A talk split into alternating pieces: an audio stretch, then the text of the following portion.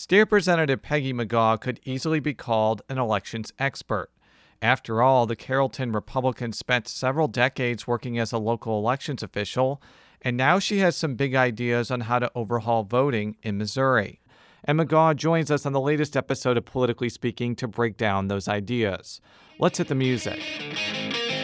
This is the Politically Speaking podcast, the definitive show about Missouri politics. It's a little complicated in Bolivar because there is a Parsons family there. But we also knew that it was important to make sure that, that we got to where we needed to go. You know, if you walk in a room and you're getting ready to make a decision and everybody in the room looks like you, you need to stop. And right now, what happens in the United States Senate is as critical as anywhere else in the country. I really want the state to succeed. Well, we want everybody to uh, know that we're all working together. I just worked hard to try to build my name where I didn't have the money.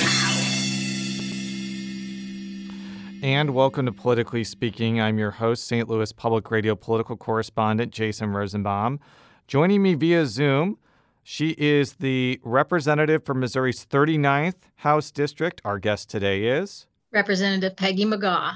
Representative McGaugh, thank you so much for joining me today. We're going to be talking a lot about election policy and the governor's state of the state.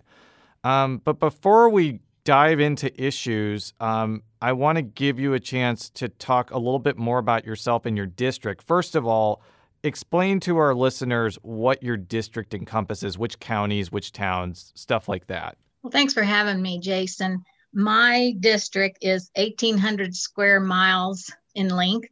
It encompasses Ray County, which the major town there is Richmond, Carroll County, which is at my home, and that's Carrollton, and Chariton County, which is uh, the largest town there is Salisbury, which goes to uh, Highway 36. So if people have traveled that area at all, the hill uh, going down into the town of Excelsior Springs is the beginning of my uh, district, and it ends nearly to 36 Highway near to Randolph County. That's huge. That is a massive district. It's not like a, it's not like uh, Dan Hegeman's district, which is the size of like Connecticut, but it's still pretty big. It's pretty is, big. Is it difficult to represent a district that big, or is it basically the same? Because all the districts have the same amount of people, but some in like St. Louis are only like five square miles. Like, is it more difficult to represent a district like this? I, don't know necessarily because I know no different. Um, I do know that serving in county government for over 30 years, that um, you do get to know your area, you know the people. And so when I made the decision to run, I found out pretty quickly that Ray and Chariton counties were very, very similar to Carroll County. The people, the occupations, uh, their values, their morals. So, in some way, it could be a lot easier for me to represent my 37,000 approximate people because they're people like me and my husband and my family. So, I sometimes feel like I have an easy go. So, you were county clerk for Carroll County for how many years? I had worked for the county clerk before me for nine years as his deputy clerk and chief elections. Uh, and I made the decision to run in the 1995 general election when he retired at the age of 70. And I, so I served over 32 years in the office as Carroll County uh, clerk. So that made me have five and a half terms. And the reason that you are in state politics right now is actually a pretty interesting story. Your son, former State Representative Joe Don McGaugh, was appointed to a judgeship, and you ran in a special election and won pretty handily. The, the interesting thing about that is that I think when your son ran in 2012, it was actually a pretty close race. I mean, close in the relative that it was competitive, and I think the Democrat may have gotten over 40%. I think when you ran in 2018, didn't you get like 70% of the vote or something like that? Uh, 68 to be uh, right on the percentage. And, and yes, let's go back to 2012. Um, you know, that was the first election uh, for the new district. Um, prior to that, Carroll County was with um, Livingston County, where the more population is. And that's historically where our representatives tended to be from. Uh, we hadn't had a representative uh, in the Missouri House of Representatives from Carroll County since the 50s.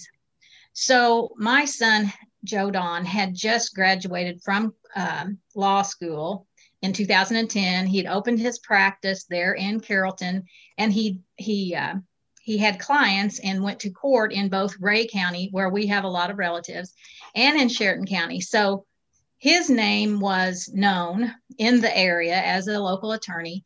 Of course, my name was known as having been in you know government all those years. So the time was right for him. He was new. Well, he he was married with a child coming and uh, so uh, it was a big decision for him to make to you know go to jefferson city but yes it was a, a very spirited election. I can tell you that and he prevailed and then it made it easier for me to make the decision because he had been successful here he had uh, served on very good committees and i knew i had um, the support of the party I think I need to just point this out for a semi disclosure. Uh, Joe Don and I were at Mizzou at the exact same time. Um, our fraternities actually were paired for homecoming one year when I was uh, a pledge at Alpha Epsilon Pi fraternity. I think that he was a sophomore in his fraternity, which was Ag Rho. So it's very possible that your son was yelling at me to continue pumping. But enough. Well, I checked with him. I checked with him after you uh, so uh, nicely asked me to interview, and I said, "There's a connection there, and I, it has something to do with your fraternities." But I don't think that he was in agro, and he's like, "No." He was in, and you know what you said, and we did we did homecoming together one year. So that's funny. That's interesting. Enough about me and my fraternity life. Let's talk about issues now. So one one of the reasons I wanted to bring you on is you have a copious amount of electoral electri- elections experience on a local and state level. And we've just gotten off this election cycle where absentee balloting here and around the country is in, in is in focus. Uh, we're in a situation now in Missouri where these changes to the absentee system that were made in 2020 are no longer around. So you can't check off an excuse saying you had COVID or are susceptible to COVID and you don't have this mail in ballot option where you can request it for any reason, but you have to mail it back. It has to be notarized. You can't drop it off. So, my question for you is what do you think the legislature should do to make absentee balloting easier and more intuitive for people? And what do you think that they will do? I think that the second question is harder to predict, but what do you want them to do? I want elections to be free, fair, and transparent. That's the way I ran them in my county.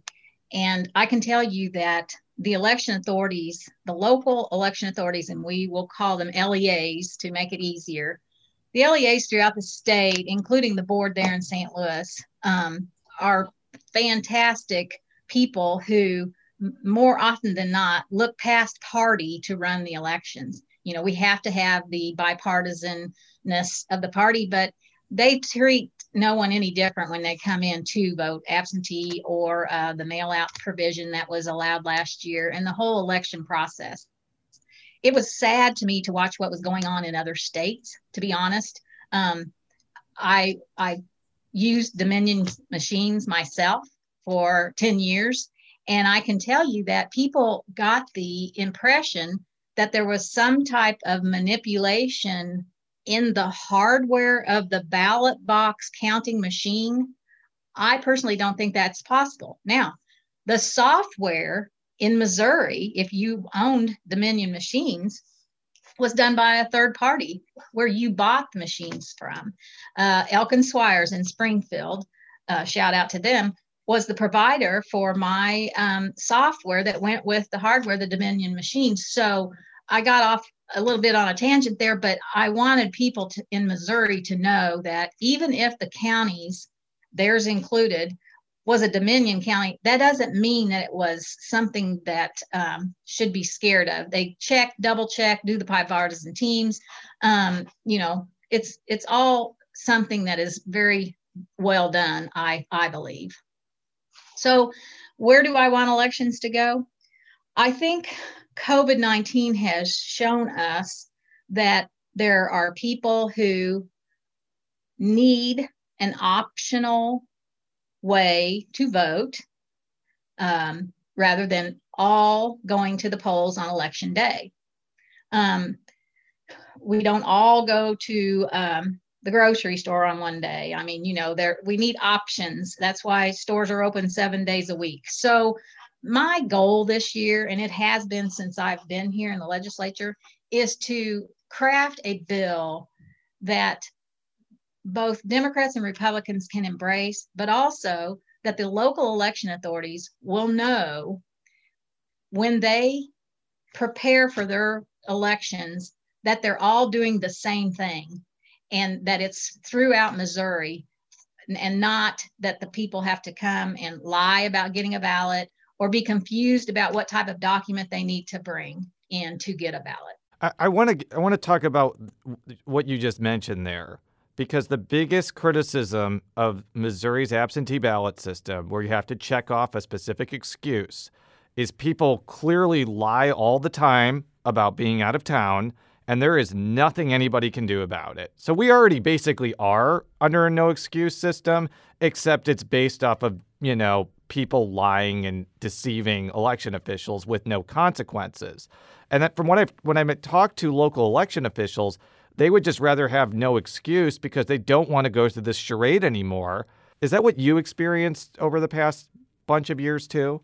I do believe that the LEAs are uncomfortable about the situation, but there are no absentee police or uh, excuse uh, driven type of uh, searching of people.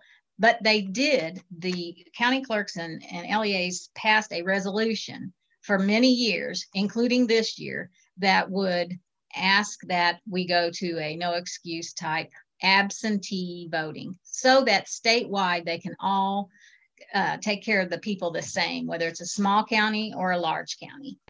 So I think one of the just before I play this clip from Secretary of State Jay Ashcroft, one of the bills that you have proposed in the past, and I think you may be proposing it this year, is basically saying if you go to an election authority office before election day in person, no excuse that way. Um, and this is what uh, Secretary of State Jay Ashcroft told me a few weeks ago about just the whole what what his basic philosophy is about this debate about going to no excuse absentee voting the details, obviously, as you know, with any legislation, are extremely important. But what I think I will continue to push, especially with what we saw after the elections this year, is that we want people voting in person as much as possible. Now, we may see some suggestions that we make it harder to, to vote absentee by mail, but we make it easier for people to vote absentee in person there may be some trade-offs there, and and and and I I I'm willing to look at that um, because I, I think we need to make sure it's easy for every registered voter to vote, but I do not want to have problems where people don't believe that the, the election was run in a credible fashion. I could see two ways to react to that statement. On the one hand, you may be like, it just makes sense for it to be no excuse absentee for any way you deliver the ballot. On the other hand, I think that there's been a push from both parties to make in person absentee more available and accessible for years. So it seems like what Secretary of State Ashcroft is saying seems like he's amenable to much of what you're asking for. What's your reaction to that?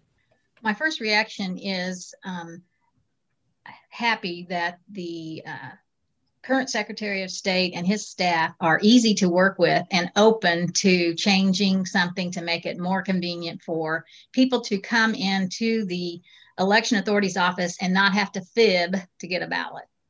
Mm-hmm. So my my bill that is still in research, but it's ready. It'll be ready next week.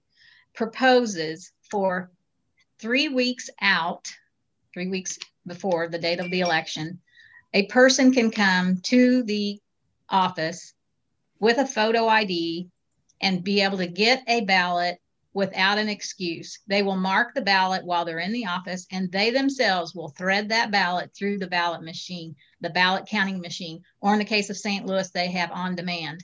Um, their ballot will be cast without them having to worry about Was it received in the mail? Did it really get counted? It will get counted the second they drop it in that uh, counting machine. So you you mentioned before that county election officials have been pushing to get rid of the ex- the excuse system in the absentee balloting process for years. Why has it been so hard to get that done? Like what what's the oppositionary argument to keep this excuse system in place? I'm not sure and it could be another one of those things that it's the way it's been done for so long and perhaps the law has needed to be changed but no one wanted to take on the challenge. As i said i was an election authority all those years and it was just known that if a person came to your counter and they didn't know why they needed an excuse they would always choose the number one be out of town on election day. And we just have to nod our head and uh, let them get the ballot by fibbing. Now, you mentioned about photo ID, and I just want you, if your bill is passed and somebody wants to vote no excuse absentee in person, explain what they would have to bring with them. Because, I mean, it's no secret that the whole question about government issued photo IDs for voting is very controversial, but I think it's important for you to just explain if your bill is passed and signed into law, um, what they would have to do to make sure that the process is completed. I want them to make sure they also know if they don't have a photo ID, they can easily get one. And since 2016, the Secretary of State's office has been available to help with that process. And what they get is an ID with their picture that says it's a voting ID. It's for nothing else but voting. Now, obviously, if they can use it at Sam's Club, maybe they they can. Um, that's the important thing no one needs to be scared of coming to vote, but they also need to know that you know there's so many other things that requires a photo ID, including to rent a car, to apply for a bank loan, to rent a hotel room, to get the COVID vaccine. That the um, the process of voting is just as important, if not more important. And I don't want every anybody to think that we're trying to make it harder. My understanding is that your bill also eliminates the presidential preference primary. Can you explain why you would want to do that? The local election authorities have notated that the um, lowest turnout election that requires the most work is the uh, presidential preference primary the Secretary of State's office agrees that that is an eight to nine million dollar uh, price tag, where those dollars could be used someplace else more efficiently.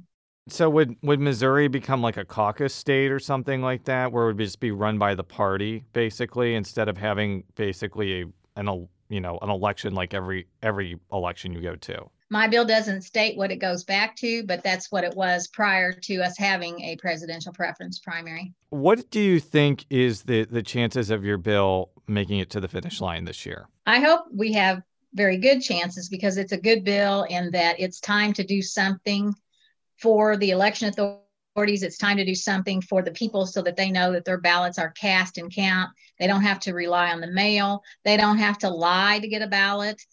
Uh, there are many things, many great things in this bill that will streamline the process and uh, cut down on costs for the Secretary of State's office and the local election authorities, who, by the way, are not reimbursed for having August primaries or November elections by the state or federal government. It's all uh, a cost that the counties have to uh, take on. We'll be right back after this short break with State Representative Peggy McGaugh. And we're back on Politically Speaking with State Representative Peggy McGaugh, a Republican from Carrollton. I, I want to ask you about Governor Parson's State of the State address. We're recording this on Friday, um, January 29th. So it's been a couple of days since it happened. Uh, obviously, there was all the drama about the venue, which we talked about in a previous Politically Speaking. Um, what were your general impressions of this particular speech? And uh, what do you think was the big takeaway from it for you? I won't get into the um, polarization or the um, rumors that there were a lot of unrest between the governor's office and the uh, Speaker of the House because I was not in that meeting and do not know, and I, I wouldn't I wouldn't want to judge at all. But you know, we all know that, and we can agree that COVID nineteen has totally caused us to change the way we do things And so this year's State of the State address was actually no no exception. Um, you know, the House chamber is already extremely difficult to navigate with the 163 members on the floor at the same time.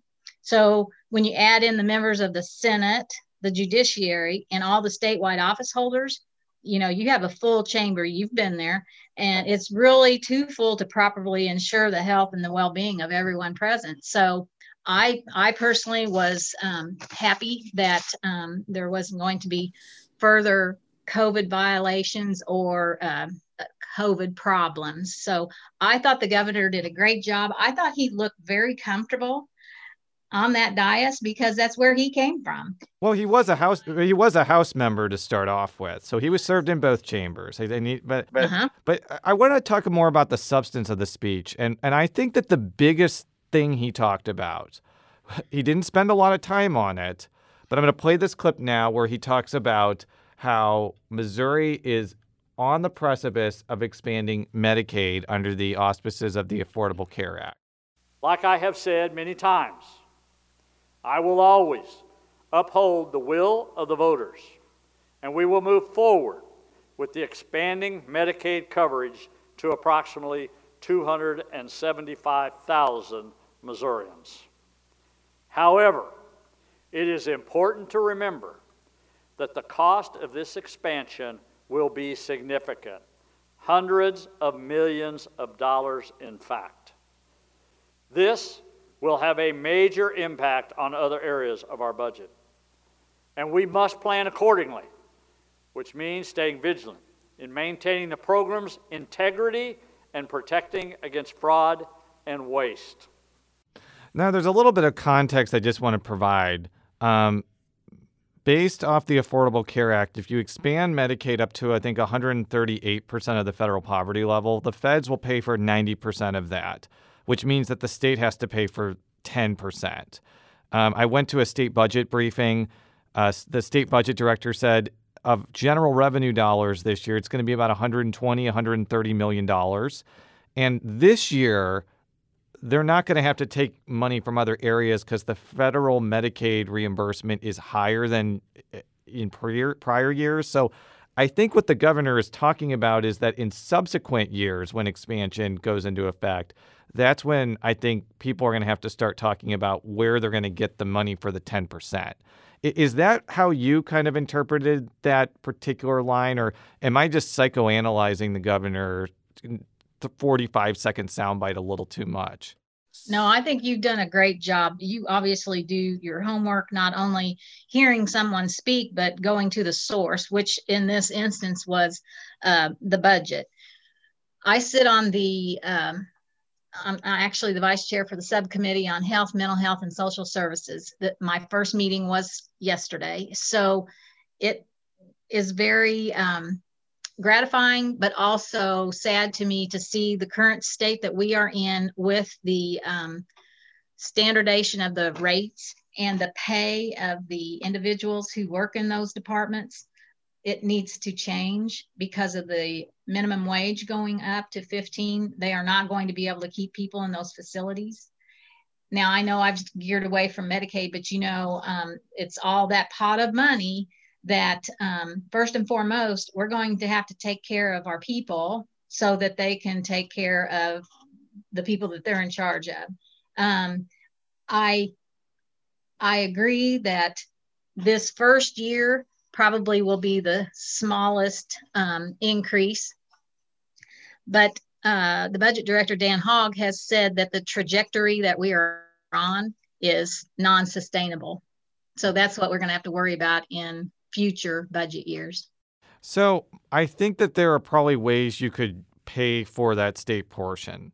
And there is the argument that, you know, Medicaid expansion will eventually pay for itself because there'll be costs that are driven down. And I on the people on the other side say that. That very well may happen. It's hard to predict. But let's just say that doesn't happen. Aren't there like another number of avenues the legislature could take to directly pay for that cost, whether it be taxing managed care organizations or legalizing marijuana or finding some sort of direct payment that is not like raising income taxes or sales taxes. Like, what's kind of your thought process on that uh, tack toward paying for Medicaid expansion in the future? Well, I like your suggestions. Again, you've you've thought that out. Um, I think we are in a bit of a perfect storm now with the um, Medicaid expansion happening in August. Um, with the COVID 19 uh, reaction of less sales tax or businesses shutting down. Um, there's going to be perhaps even more than the 275,000 that uh, were predicted because of the fact that they're not working and their businesses shut down. So there's so many unknowns about how many people are, will be eligible, where the money will come from, and what services or other departments that will have to suffer from uh, the reduction. I hope that we can uh, work it out so that no one feels the entire pain. You actually mentioned something that was really interesting, and that is like, how do you make sure that there are enough providers to deal with this expanded, you know, pool of people that are going to be coming into the Medicaid system? Because I would imagine that people that were uninsured still went to the doctors or their emergency rooms, even if they didn't have Medicaid. But if they have Medicaid and they go to doctors or clinics more, you're going to need more providers to deal with that population. Um, when you were talking about the $15 minimum wage, is that kind of what you were referring to? That the reimbursement to providers has to be equally as generous to it, when we're talking about Medicaid expansion, in addition to making more people eligible to, for the program? That is what I was referring to. Um, the departments that uh, had their hearings yesterday, every single one of them told um, stories about their employees who deal directly with the um, disabled and the children and all the departments. Um, one particular individual said he was 200 employees short um, because of pay. And so he proposed an 18% pay increase for the employees to take care of the programs. And 18% was a, a large number, it was over a million dollars. And therefore, you know, as a person who's, you know, come from, you know, um, working minimum wage jobs in my past, I, uh, I want to be able to support that. I, I know that we get excited about Amazon coming to Springfield or, you know, another large organization like that coming and, and taking jobs or making jobs available. But then again, you got to think about where those people came from and what services might go um, uh, without. What the people may go without services because there's no one to perform them. What do you think this is going to do to like the rural healthcare infrastructure? Because the some of the proponents of Medicaid expansion have said if you have Medicaid expansion, you're going to save a bunch of hospitals that are kind of teetering on the brink of bankruptcy. And because there'll be more demand for healthcare services and money from Medicaid will pay, hopefully, for them, which I think is a big if, uh, that there'll be more healthcare infrastructure in rural parts of the state. Like, what do you think about that possibility once Medicaid expansion kicks in? Well, the Hospital Association, you know, gives us updates, and and I'm I'm involved with um, them in that I I truly believe since I have two hospitals in my district that um, we needed something to help them, and I hope this is it. I also know that uh, because of COVID 19, telehealth became a, a real uh, boon for the patients. Now, I, I personally do not know how they are reimbursed, how the hospitals or the doctors are reimbursed for the telehealth. I've not, you know, had the chance to really research that. But I think where people worried about um, not having any type of services in the rural area, that telehealth has has become a real thing to help. My last question for you is kind of about the outcome of Medicaid expansion. I think I've been mentioned many, many times. This is being done because there was a constitutional amendment that passed. It's not really optional for the legislature to do this, even though there's been a lot of opposition among Republicans, including the governor, by the way, to expanding Medicaid. So how do how does this debate play out over the next few weeks and months? With a Republican legislature that may not want to do this, but really doesn't have any choice but to do it because it's constitutionally mandated. Like, what do you think? I know, and this again, this is very hypothetical. We don't know what how debate is going to unfold, but like, how do you foresee this debate playing out over the next few weeks and months? I really don't know. Being put on the appropriation committee, I tell you, I'm going to do my best to learn as I go. I will make sure that I represent the area that I'm from, which is all rural. I hope that uh, what is done in the budget process will help um, keep hospitals open, keep clinics open, and keep people healthy. Well, Representative, thank you so much for joining me on the show. For all of our stories, stlpublicradio.org. You can follow me on Twitter at jrosenbaum. I, I know that you're on Twitter, but is there any other way for people to get a hold of you if they want to talk elections, healthcare, or, or just how great Carroll County and Ray County and Chariton County is? Well, my house address is peggy.mcgaugh, that's M C G A U G H, at house.mo.gov. My office telephone number is 573 751 1468. I um, welcome any and all correspondence. Uh, being now on some subcommittees that are new to me, I welcome the input of anybody who has more experience than me, and it wouldn't take much in that instance. Thank you very much, and until next time, so long.